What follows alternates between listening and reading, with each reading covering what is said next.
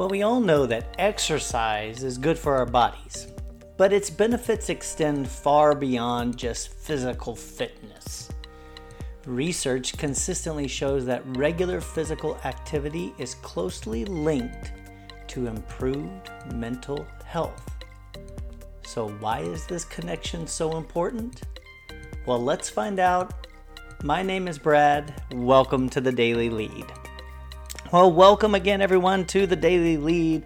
I am your host, Brad. It's great to be here with you. Uh, this week, we are focusing on our mental health um, as leaders. Uh, leaders um, are better leaders when they take care of their mental health. And we talked about that on Monday.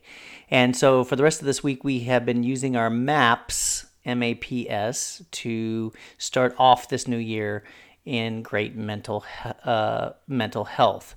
And so yesterday we talked about the M of MAPS, meditation. And so today we're going to be talking about the A in our MAPS uh, way of looking at our mental health. And today the A stands for activity. So we're going to be talking about exercise, we're going to be talking about activity, getting up out of our seats from behind the desk and taking care of ourselves. So, to understand this science, all right, that physical activity is linked to improved mental health, we need to dive into how exercise affects our brain chemistry first. Okay? When we engage in physical activity, our bodies release endorphins. Okay? What are endorphins? The feel good hormones, right? They're the feel good chemicals. And these chemicals act as natural painkillers and they also act as natural mood elevators. So they contribute to that post workout euphoria many of us experience. But I don't know about you, but sometimes I do not experience that euphoria after a workout. I am like, oh my God, I am just glad that I survived that workout, right? Can I get an amen? but it's not just about endorphins, right? Exercise also promotes the release of neurotransmitters like serotonin and dopamine. And both of those play key roles in regulating mood, stress, and anxiety levels. In fact, some studies would suggest that regular exercise can be as effective as certain medications for certain mental health conditions.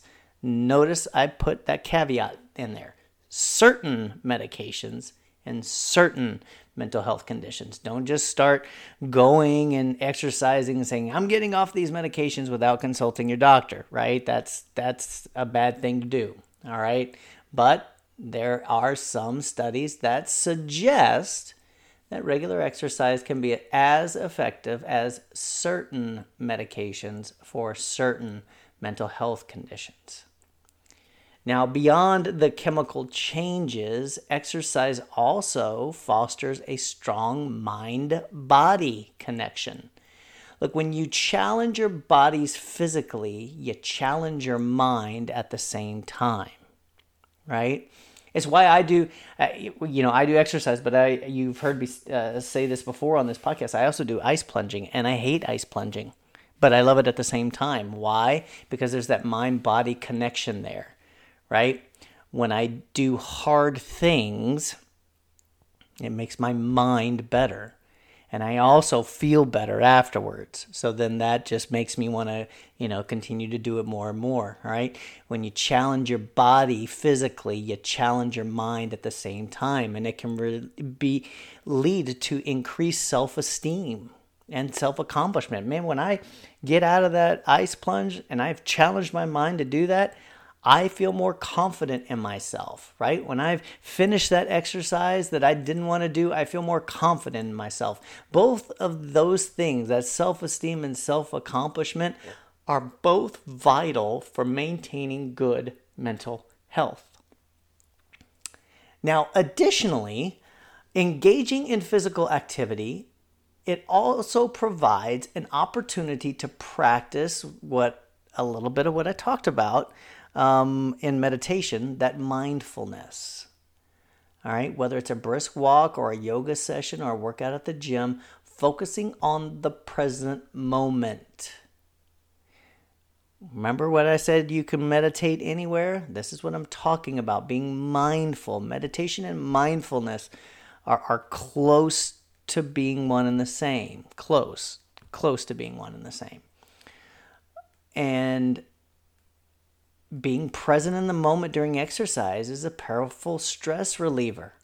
And it can be just a way to, to break free from the constant chatter that our minds have, right? And so now I want to talk real quick as we wrap up, uh, shift our focus a little bit. I want I want to talk a little bit before we end here about the real life impact of regular exercise on mental health. Many studies have shown that individuals report experience experiencing reduced symptoms of depression and anxiety after incorporating consistent physical activities into their routines. And, and I know this for a fact, exercise can enhance cognitive function. It can improve memory. It can improve your brain health. Right? Look, you don't need to be a fitness fanatic to reap the uh, to reap the mental health benefits. Even just small amounts of regular activity can make a significant difference. Right? Whether it's a short walk, a quick home workout, a 1 minute meditation, a 5 minute meditation, a 4 minute cold plunge, whatever it is, finding something you enjoy is key to making exercise the sustainable part of your lifestyle. It's important to prioritize physical and mental well being. Because here's the deal physical health and mental health, all of it is health, right? They both have to do with our bodies. And exercise just isn't about sculpting our bodies, it is also a powerful tool for cultivating a healthy mind. Well, that's our episode for today. Thanks again for tuning in, everyone. Uh, if you can, please go down and hit that subscription button and subscribe to this podcast if you haven't done so already. Uh, already, we greatly appreciate that. And if you wouldn't mind, just take a few seconds. It takes maybe less than 30 seconds to leave a review for us. We'd greatly appreciate that. Your reviews and your subscriptions just help others find this podcast easier.